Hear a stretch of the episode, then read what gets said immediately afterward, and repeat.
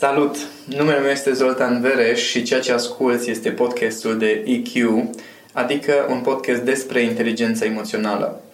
Oamenii spun că le place să stea de vorbă cu mine pentru că nu contează dacă suntem pe drum sau la birou, oricând stăm la povești, înțeleg niște lucruri care în rest le scapă sau reușesc să plece cu idei care îi ajută să schimbe viața, să-și rezolve probleme sau să-și crească performanța în diverse aspecte. Una din colegii mele i-a venit ideea să înregistreze aceste discuții ca să le poată reasculta și am zis, atunci dacă tot înregistrezi, de ce să nu le dăm și altora? Dacă pe tine te ajută să reasculți aceste înregistrări, hai să avem niște discuții pe care să le poți da și la oameni să poate să ajungă și la alții. Așa că ceea ce asculți și această serie de podcasturi pe care urmează să le urmărești sunt exact despre asta. Discuții despre inteligența emoțională aplicată în viață, la nivel sufletesc, în relație de cuplu, în profesie, pe diverse subiecte, discuții foarte naturale, simple între mine și colega mea Madalina, de care sper din tot sufletul meu să te bucur la fel de mult cum fac și alți oameni. Noi suntem pregătiți. Începem? Bună, Zoltan! Bună, Madalina! Continuăm discuțiile noastre despre uh, diferența dintre generații, iar astăzi aș vrea să vorbim despre adolescenți. Oh, ce drăguț.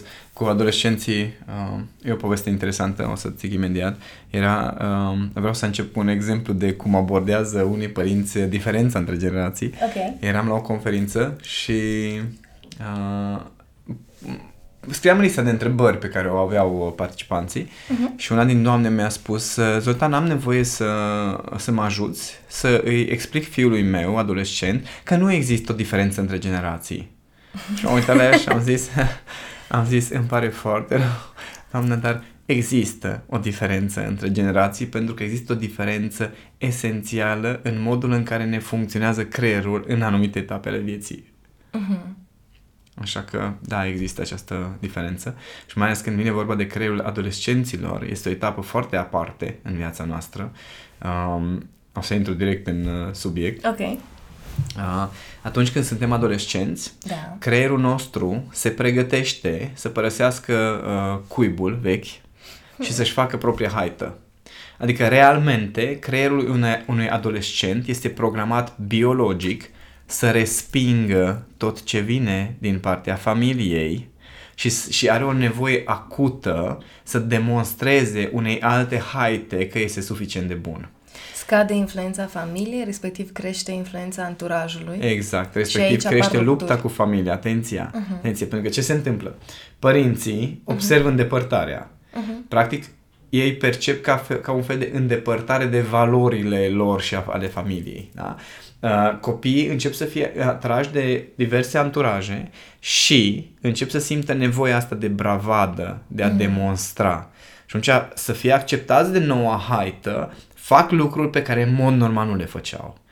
Și aici okay. încep problemele. Pentru că părinții văd chestia asta, culmea este că părinții încearcă să-i tragă înapoi în valorile de dinainte. Da? Dar creierul adolescentului este programat să respingă familia. Cu cât trage mai tare părintele, cu atât mai tare respinge adolescentul și fuge mai tare către haita aia altă.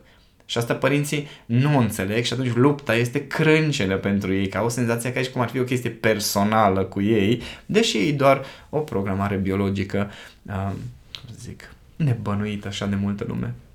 Așa de nedreaptă pare. Da, este aici e instinctul meu matern care iese la iveală, dar da, e o perioadă foarte provocatoare pentru părinți.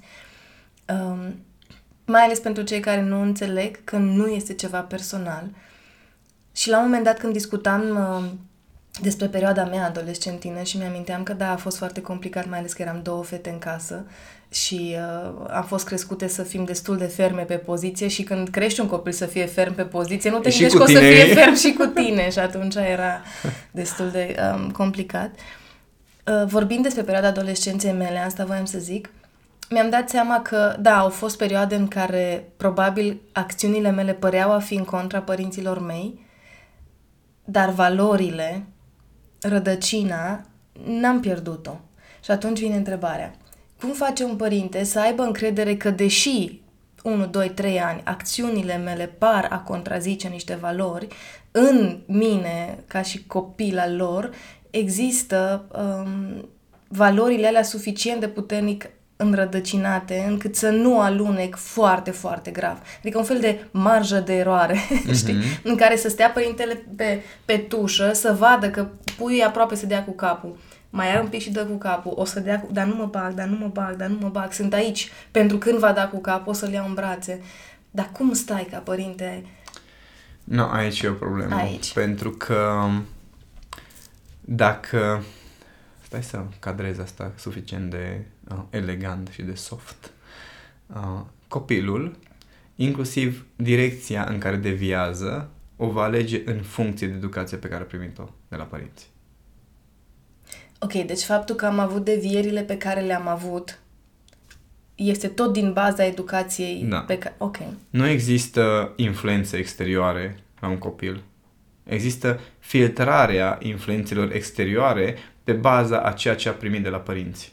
Și aici vor spune părinții care ne ascultă și care zic că eu niciodată nu mi-am încurajat copilul să folosească droguri sau eu n-am folosit droguri în fața copilului meu și nu Ești înțeleg sigură? de ce puștiul meu Ești are... sigură? Ai băut vreodată alcool? Ai fumat vreodată? Ai vreo viciu al tău care nu se numește droguri sau alcool, ci se numește dependență de alte chestii, cum ar fi un Facebook, de exemplu. Dependență. Ce nu înțeleg părinții și aici e, e o eroare foarte gravă în tot ce înseamnă zona de parenting, nu pentru că sunt părinte, nu spun asta pentru că sunt părinte, spun asta pentru că știu cum funcționează creierul oamenilor. Uh-huh. Uh, eroarea foarte gravă este că oamenii au senzația că dacă i-ai spus copilului niște lucruri, atunci acele lucruri au fost transmise și dacă n-ai spus niște lucruri, n-au fost transmise. I-am explicat de un milion de ori. Da, și foarte de câte bine ori și ai mai arătat. explică un milion a un, una oară, dar dacă, uh, dacă tu, de exemplu, ești o persoană care uh, cauți cu disperare, uh, hai să nu cauți, te tem cu disperare de ce o să zică alții, copilul ăla o să fie dependent și el de părerea altora, nu de a ta. Nu de a ta, de altora. Wow. Înțelegi? E o ecuație extrem de profundă Este și e și discuția de asta am avut-o- fină în același timp. Exact finețea asta nu înțeleg oamenii. Și aici este greșeala cea mai mare în tot ce înseamnă analiza comportamentului uman.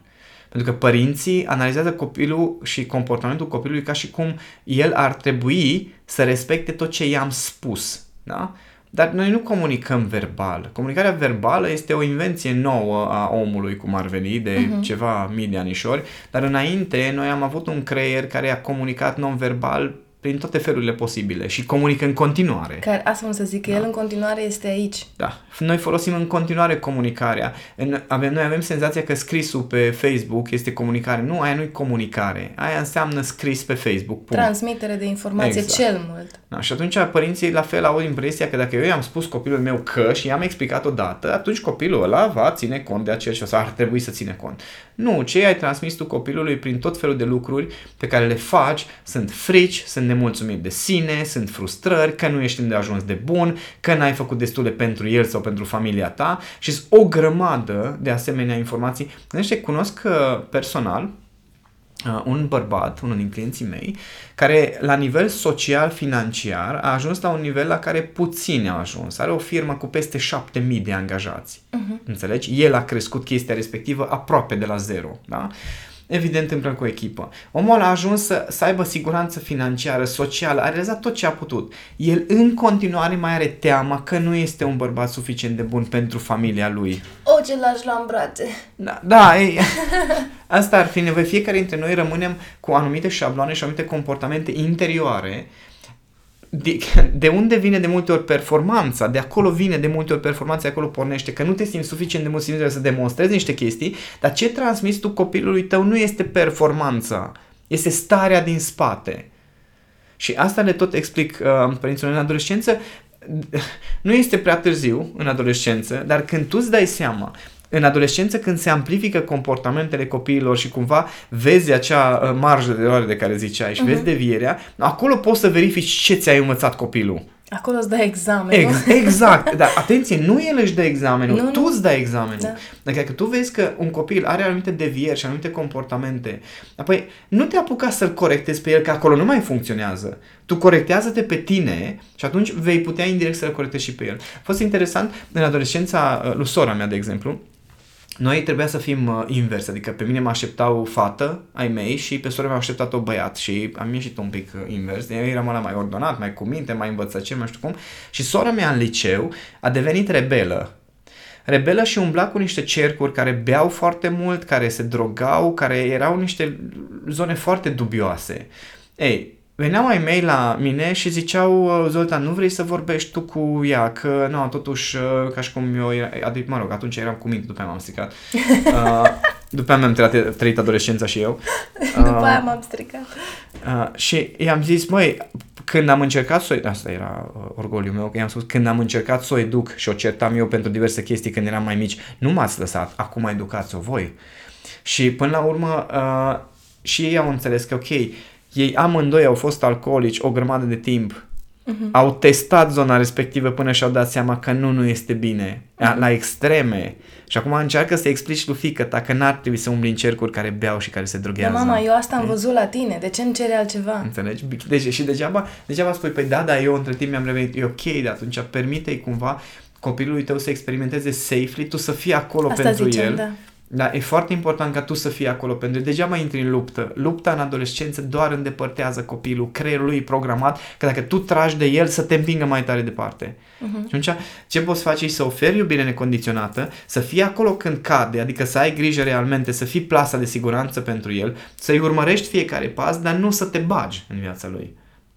Respectiv, nu să încerci să controlezi viața lui. Și da, este că e, e, e inuman de greu pentru părinte, mai ales dacă tu ai cultivat o stare de dependență de copilul tău, că acolo îți dai examenul. Ah, asta când văd, uh, când văd mame care au puiuți uh, recent veniți pe lume, așa, un an, doi, trei, când pun poze cu ei și scriu la hashtag my best friend, prietenul meu cel mai bun și eu n-ai înțeles, mă, mă, mă micuță, puiul ăsta de om, e un copil, nu-i venit să fie prietenul tău cel mai bun, nu-l obliga să aibă această etichetă, că nu de asta a venit.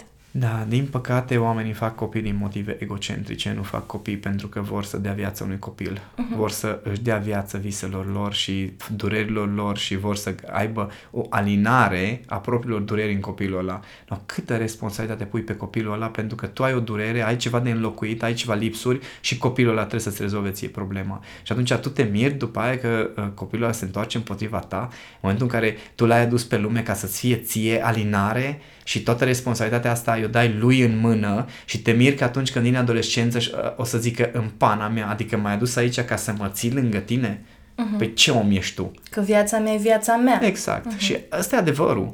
Adică... Da, nu, da, numai că egoismul și inconștiința din care vorbești un adolescent e foarte greu de înțeles de către un părinte, deși există un strop de înțeles. Dar ce e greu de înțeles un, un, ce este greu de înțeles unui părinte este că a fost egocentric din start. Uh-huh. Asta este lui greu de înțeles. Știi? Și atunci, dacă, dacă tu, într-adevăr, uh, îți dai seama că da, stai puțin, că poate l-am ținut prea din, uh, din uh, scurt, să zic așa, sau l-ai ținut prea aproape sau prea mult ai încercat să, să ții pentru tine, dacă îți dai seama, asta se va vedea în adolescență foarte tare, adică acolo poți să vezi diferența, știi? acolo poți să vezi tensiunea imensă. Aș vrea să mă întorc un pic la ceva ce ai spus legat de baza pe care o primește un copil în familie. Mi-amintesc de o discuție într-un context cu mai mulți părinți care întrebau despre la ce vârstă este sănătos ca un copil să înceapă să aibă bani de buzunar. Și mulți dintre părinți uh, vorbeau despre faptul că dacă îi dai bani de buzunar, uh, o să înceapă să-și cumpere toate prostiile de la chioșc și toate chipsurile și snacksurile și sucurile. Și mi-amintesc că reacția mea de atunci am zis, stai un pic, dacă eu ca puiuț de om am fost crescut acasă fără chipsuri, fără cola, fără toate chestiile alea pe care le aruncau ei atunci, eu nu o să simt poftă de alea. Dar în momentul în care eu acasă, baza este cu acele alimente, normal că în momentul în care îmi dai bani o să aleg alea și nu o să mă duc să-mi cumpăr un măr. Nu, nu e doar atâta, fii atentă, că e o combinație un pic mai okay. interesantă. Există un studiu destul de clar că în țările în care drogurile sunt legalizate este mai mic consumul de droguri decât în altele. Pentru că apare faptul că nu, nu interzis. e interzis. Și creierul Și vrea. lupta împotriva ceva atrage mult mai mult atenția creierului și nevoia de a explora chestia respectivă, zona aceea, decât când ceva, ok, fă ce vrei tu că ești liber. E Părinții... ca atunci când spunem că luptăm pentru pace. Da, da, da. Ei, nu. Era să zic o metaforă pe care a zis-o cineva la un moment dat legat de virginitate. Ok, dai să nu. Nu, o să zicem asta. Uh, Gândește că sunt părinți uh-huh. care ce fac, în loc să dea un exemplu pozitiv și de stare pozitivă și de relaxare, detașare și orientare clară către ceva bun, sunt continuă în luptă cu niște chestii. Ok. Ei, dacă eu, copil fiind, aud acasă în fiecare zi, bă, iară cola, bă, tot bea ăștia cola, uite tot ăia, uite-te că nu okay. se poate așa ceva, că sistemul, că, știi? Ceva din mine o zic că cola, ce chestia de cola, tot am De ce auzit, tot mă, pomenește chestia mama aia, de ea? Ceva e, ceva e foarte important cu treaba aia. Nu, nu o să-mi analizeze mie creierul, a, e important pentru că e nu. Uh-huh. El o să rămâne cu, a, e importantă chestia cu cola și cu chipsurile. Înțelegi? De câte ori mergem în magazin și vine copilul și zice eu vreau chipsuri și mama zice nu, alea sunt chestii foarte nasoale, să n-aud de chipsuri și are o stare foarte agresivă, e, copilului se transmite mesajul chestia aia e importantă. Dar dacă mama ar zice, fii atent copile, eu îți dau chestia asta, da, era o fază, uh, Anthony Robbins povestea la un moment dat de cum uh, s-a obișnuit uh, uh, el să nu mai bea alcool. Okay. Uh, taică să o bea bere și uh, mai că sa, el tot mergea că și el vrea bere și el vrea bere. Și mai că sa la un moment dat, tot încerca să explice, mă copile, nu pentru tine nu-i bine. Și la un moment dat i-a adus un box de bere, i-a pus berea în față și uite-te, ai voie să bei bere, dar trebuie să bei toată berea asta, că așa face și taică tău, că dacă tu vrei să faci ca taică tău, uh-huh. atunci va trebui să faci ca taică tău, deci nu merge că guști un picuț. Deci dacă zici că vrei să bei, e ok, îți dau voie, dar trebuie să bei tot boxul ăsta îți dai seama că la copilul ăla i s-a făcut rău după... Și el zicea, dar nu mai vreau, bă, da, trebuie să bei tot baxul, că așa face taică tău, a zis că vrei ca el, bea tot. Copilul i s-a făcut rău și a vomat și a fost rău, nu mi-a trebuit alcool toată viața, înțelegi? Dar nu era despre faptul că nu, nu, nu, nu, nu, chestia asta nu este bună, eu nu mai fac chestia asta. Deci cumva, uh, modul în care va trebui, evident că fiecare părinte va trebui să găsească propriile soluții. Da. Nu poți să Și să-și înveți copilul pentru că... medius, da, deci da. nu trebuie să înveți copilul ca să te obișnuiești cu pomă alcoolică și să... Nu asta e ideea. Ideea este de stare, de atitudine, faptul că atunci când lupți împotriva ceva, tot ce îi transmiți unui copil este că acel ceva este important. Nu transmiți respingerea de foarte multe ori, dar dacă, de exemplu, părinții au teama, deci teamă, da? Că se uită la copil și, băi, mie mi groază că copilul ăsta o să, o să, o să mănânce tot fel de prostii în, la școală, ei transmit chiar dacă nu spun. Și mai gândește, îi dai bani la copil și, bă, dar să nu mănânci toate prostiile, uh-huh. da? Creierul copilului înțelege, mănânci toate prostiile, uh-huh. înțelegi? Adică, practic, orice temere, orice nemulțumire, orice frustrare unui părinte este o comandă pentru copilul ăla. Copilul nu ascultă de vorbe, că nu are cu ce să proceseze chestii. Procesează, evident, că dacă îl întreb, ai înțeles? O să dea din cap și zică, aha, uh-huh. deci verbal a înțeles, dar n-a procesat la nivel, la nivel emoțional informațiile așa cum le procesezi tu, ca adult. Uh-huh. Și atunci, ai grijă ce îi transmiți copilului, emoțional înainte de orice. Și după aia, în adolescență, poți verifica ce ai transmis.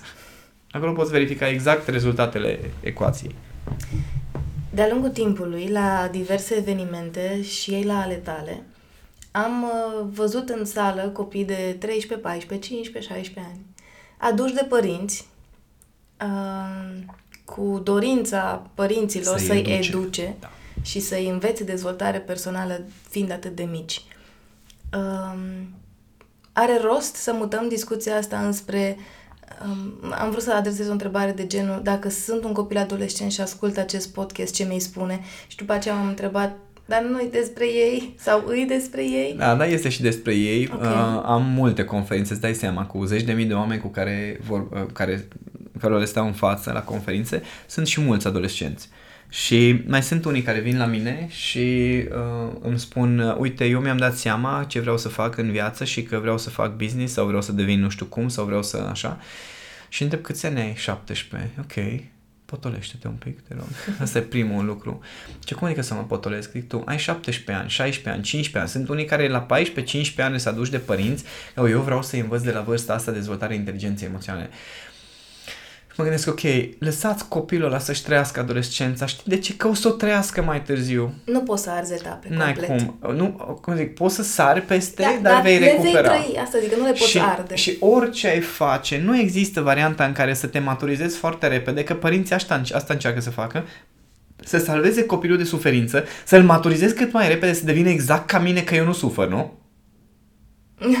Înțelegi? A, a, aici ai problema. Că tu încerci să salvezi un pui de om de o suferință pe care tu o trăiești zi de zi de multe ori. Așa că nu mai încerca să-l salvezi pe el, lasă-l să-și trăiască adolescența, dar dă un exemplu de cum se depășesc suferințele. Nu încerca să-l salvezi de suferință, de durere, de dezamăgiri, de uh, sărăcie uneori. Sau... Nu, nu-l salva de chestiile alea. dă un exemplu de cum să te descurci cu ele. Că dacă tu ai trecut prin momente dificile, și arăți un exemplu de cum se trece și cum îți revii din chestia respectivă. Nu, nu cum îți pui presiune pe tine și mimezi că ți-ai revenit. Uh-huh. Cum îți revii cu adevărat, cum îți vindeci răni, cum îți ierți părinții, cum îți respecti părinții altora, cum respecti alți oameni, cum faci performanță. dă un exemplu de asta și el o să te urmeze, nu trebuie să-i explici nimic. Că creierul nostru nu funcționează pe bază de explicații până la vârsta de 21 de ani. Mi-amintesc de un context um, în care într-o familie, la un moment dat, dintr-un cerc de prieteni, a ieșit la iveală faptul că părinții nu mai erau cuplu de mult, dar erau împreună doar pentru uh, fiul... De dragul copiilor. Da. Și într-o discuție cu mai mulți adulți, unii dintre adulți erau foarte surprinși de faptul că a ieșit la iveală o amantă de foarte mulți ani și erau că oare copilul a știut? Și am zis, da, da, copilul a știut în tot timpul ăsta. Păi și dacă a știut, de ce nu ne-a zis nimic? De ce n-a intervenit el? Și mă uitam așa, așa o ură, m-a pornit un fel de, mă, oameni buni, puiul ăla de om avea 16-17 ani când a început toată treaba asta. Voi vă așteptați ca un copil de 16-17 ani să intervină între doi adulți și să devină mediator? Care ei nu, și care ei nu se descurcă cu relațiile lor, da? da? și să vină un, un copiluț să vă zică, da, vă rog eu dacă se poate să nu vă mai înșelați unul pe altul și hai să vorbim, stați pe canapea, o să vă mediezi o discuție. Mi se pare... Penibil. Nu, nu, mi se pare răutate, mi se pare... Hai să, hai să uh, acordăm prezumția de nevinovăție Cum și să ști? spunem inconștiență. Ah, adică Bine. ăia doi oricum au rămas copii la rândul lor. Dar nici măcar nu ei doi au zis. Păi deci nu, nu, nu. Alți adulți din jurul lor spuneau da, că bine. de ce adolescentul n-a rezolvat problema și îmi venea să-i pleznesc, să-i dau cap în cap. Mă, dar este foarte, e, e notă ascultătorilor, mă, dar este foarte luptătoare când vine vorba de copii, când vine vorba de ce înseamnă educație, mă, este o războinică și apreciez. De asta avem uh, seria de podcasturi ca alții să nu fie nevoiți să devină războinici, poate. și da, de foarte multe ori se ajunge în situația asta în care uh, părinții uh, cumva și adulții se așteaptă de la copii să se comporte ca un adult. Și nu, nu, copilul nu este un adult în miniatură. Exact. Nu, deci copilul este cu creierul funcționând diferit, complet diferit, adolescentul este cu creierul funcționând altfel decât al unui copil și adultul este cu creierul altfel. Mai nou, în psihologie chiar s-a introdus o nouă categorie de vârstă. Deci până acum era copil, adolescent, adult. Uh-huh. Acum este copil, adolescent, adult în devenire și adult. Uh, de la 18 la 24, nu? E uh, gap-ul ăsta, nu? Uh, ma, ma, da, ceva de genul 18, 20 de ani. 23, dar până 24. în 30 din câte am înțeles, poate chiar mai încolo de 20. Aoleu, așa grav e? Da, nu, nu e grav. Este nevoia firească de, de, de maturizarea unui om. Adică înainte să ai un copil, mă, ai o viață și tu să ai ce să-i transmiți unui copil. Uh-huh. Noi am fost în ultimii, nu știu, câteva sute de ani, uh, am fost crescuți de o eră industrializată în care la 14 ani trebuia să intri în producție, da? dacă se poate. 16, deci, adică un pic să fii cu mintea deschisă, să poți să înveți niște chestii și intră în producție, frate. Ăsta era scopul. Școala, sistemul educațional, așa cum este el acum, a fost inventat de industrialiști ca pentru. să robotizeze, uh-huh. pentru a educa, vezi, doamne, masele, adică să-i supună și pentru să-i facă roboței de muncă. Exact. Mm. Și forța de muncă cât mai repede să producă. Mm-hmm. Înțelegi? Cu vârstă cât mai fragedă. Ei, acum trăim într-o eră în care lumea începe să-și dea seama, bă, stai puțin, nu despre asta e viața. Și îți dai seama că dacă, dacă tu ai început să lucrezi la 16 ani într-o fabrică, da? da? Normal că la 20-21 făceai un copil, 22 te căsătoreai, că deja erai ca un om mare care muncește. De Deși erai ani. copil în continuare. Până la 21 de ani, cortexul prefrontal nu este construit complet. Uh-huh. Deci nu ai cu ce să raționezi, judeci, evaluezi consecințe, tragi concluzii, reflectezi, vezi, Doamne. 21 de ani. La 21 de ani începi să gândești, practic. Uh-huh. La 21 de ani începi să analizezi, evaluezi experiențele pe care le ai tu. La, la, gândește că majoritatea oamenilor pleacă de acasă de la 18 ani, da? Uh-huh. No, de la 18 ani, tu abia atunci începi să ai experiențe ale tale. Până la 18 ani trăiești experiența altora. Și la 22 de ani faci un copil? Uh-huh. Păi cât de matur ești tu la 22 de ani în contextul în care la 21 de ani ai unealta cu care, cu care începi să raționezi complet. Și atunci, normal că părinții la 23, 24, 25, 26 de ani, când deja ei au un copil, ei încă copii Ei încă n-au apucat să se maturizeze. Ghici ce? De la 21 la 30 de ani creierul se formează în uh, gestionare de relații și construcții sociale, tot ce înseamnă interacțiuni sociale, încă învață creierul tău până la 30 de ani. Uh-huh. Și atunci tu, la 22 de ani, faci un copil. Ce spune asta despre tine? Înțelegi? Deci aici e problema. Că majoritatea adulților se cred maturi, dar okay. habar n-au ce se petrece în creierul lor și atunci ajungem, aici intru eu în uh, zona de războinic. Seamnă să zică, ce te legai de mine că sunt războinic? Fiecare are zona lui de războinic. Mie, mie mi se pare interesant cum oamenii nu, nu realizează că sunt imaturi. Știi? Uh-huh. Și culmea, că de asta cre- a crescut atât de mult rata divorțurilor, despărțirile, oamenii nu se descurcă, schimbă Apropo, locul de muncă. să mă ierți că te întrerup, um, au apărut studii care arată că rata divorțurilor în cadrul generației millennials este mai mică decât rata divorțurilor în cadrul generației uh, de dinainte. De dinainte Normal, da. pentru că nu se căsătoresc așa de repede. Și să știi că suntem foarte judecați că nu ne căsătorim atât știu, de repede. Da, da, suntem judecați de o generație care a fost învățat să fie matur de la 18 ani. Uh-huh. Că nu, nu ești matur. Adică majoratul de la 18 ani este o bălărie. Adică de, și dacă am luat astrologic, pot să, pot să explic în cicluri astrologice din viață de ce începe maturitatea la 28 de ani, de fapt. Uh-huh. Da? Deci la 21 de ani este o bucățică de maturizare doar, dar nu se termină un ciclu care ține de maturizare completă.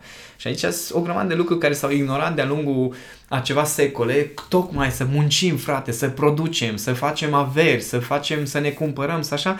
Când colo, uite-te la milenii și ăștia ce bine trăiesc cu corturi peste tot prin lume, îi trebuie un hamac, îi trebuie o nu știu ce și se simte bine. Și la un moment dat, da, își va cumpăra și acel apartament, își sau va face nu. și acea firmă. Pentru că sau... s-ar putea să lucreze din uh, Maldive sau s-ar să lucreze putea, din da, da. Fiji da. sau, știi? Da. Aici e toată șmecheria și se schimbă lumea apropo de diferențe între generații, uh-huh. că nu este diferență doar între uh, copil, adolescent, uh, adult, ci este diferență de modul în care funcționează lumea. Că un pic ne ducem de râpă la nivel planetar, e altă poveste, dar culmea, nu millennials și-au stricat planeta nu, nu. asta. Ei vin să repare. Noi am stricat ăștia, noi mă refer la generația mea care suntem zona de 40. Baby boomer, da? da. Deci am stricat toată planeta asta în ultimii Bine, au stricat în ultimii 100 de ani, să zic așa, da? Deci nu, noi dăm vina pe mileniști cât de superficial și nu știu ce, dar ei săraci culeg roadele a ceea ce am construit noi 100 de ani. Și pe lângă asta, la fel, există studii care arată că interesul milenialșilor pentru protejarea planetei, um, a greater good, uh, țeluri mai înalte decât doar să am o carieră și atât, este, este mult mai mare, mare decât Așa a baby boomerilor. Adică... Pentru că n-am fost crescut să muncească într-o fabrică și să uh, iau să un salariu. Să fii obedient și da, atât. Să iau un salariu și să fac o familie, să facă doi copii și după aia să moară. Deci, la fel ca orice lucru, și generația asta are și plusuri și minusuri. Da, așa este. Că, o să, că mai calcă pe cât unul mașina că stă cu telefonul în mână pe trecere. Iată, poveste, dar, cum zic, că, că discutam cu Cami uh, Anis ieri uh-huh. și a fost foarte frumos afară și ieșeam și zice Cami, ieșeam așa zic, mă, deci uh, pe vremea noastră Mm. Când eram noi copii, vedeai pe fiecare de deluș, vedeai un ghețuș, un picuț și cu Sania copiii. Da, da. No, și intram pe lângă bloc și zic, fii atent, aici, deci dacă noi eram copii, noi aici ne dădeam cu Sania. Da, da, da. Și zic, mă, îmi pare foarte rău, dar nu poți să ții telefonul în timp ce dai cu Sania, aia e problema. De, de asta nu, nu mai se mai dau, da. da deci da, există tot felul de avantaje, dezavantaje, ca în orice generație. Da. Dar hai să nu ne luăm de adolescenți uh-huh. pentru că funcționează foarte diferit față de cum am funcționat noi. Hai să vedem, le-am dat un model sănătos. Uh-huh. Suntem un exemplu sănătos pentru un adolescent. Eu ca adult, cică adult, da? Uh-huh. Eu ca adult sunt un exemplu sănătos din punct de vedere emoțional, din modul în care gândesc, modul în care relaționez cu ceilalți, cum fac carieră, ce fac cu banii mei, cum mănânc, cum, ce mișcare fac, cum am grijă de sănătatea mea. Sunt un model sănătos? Că dacă răspunsul este da, n-ai de ce să faci griji. Dar grijile apar în momentul în care tu știi că nu, nu i-ai dat un exemplu. Tu știi că oricum, poate n-ai fost acolo când a crescut, uh-huh. știi? Poate că ai fost acolo, dar nu așa cum ți-ai dorit. Tu știi că ai tu problemele tale și ți este teamă că o să ajungă și el acolo, că de acolo vin temerile adulților. Eu n-aș vrea copilul meu să ajungă să... Păi atunci ești de acolo uh-huh. urgent. Am înțeles. Mulțumesc că mi-ai răspuns cu mare drag și sper să fie de folos și celor care uh, ne ascultă și să ne înțelegem mai bine uh, între noi și ca generații și, și ca indivizi până la urmă. Așteptăm comentarii și întrebări ca întotdeauna, fie pe Facebook, fie pe blog.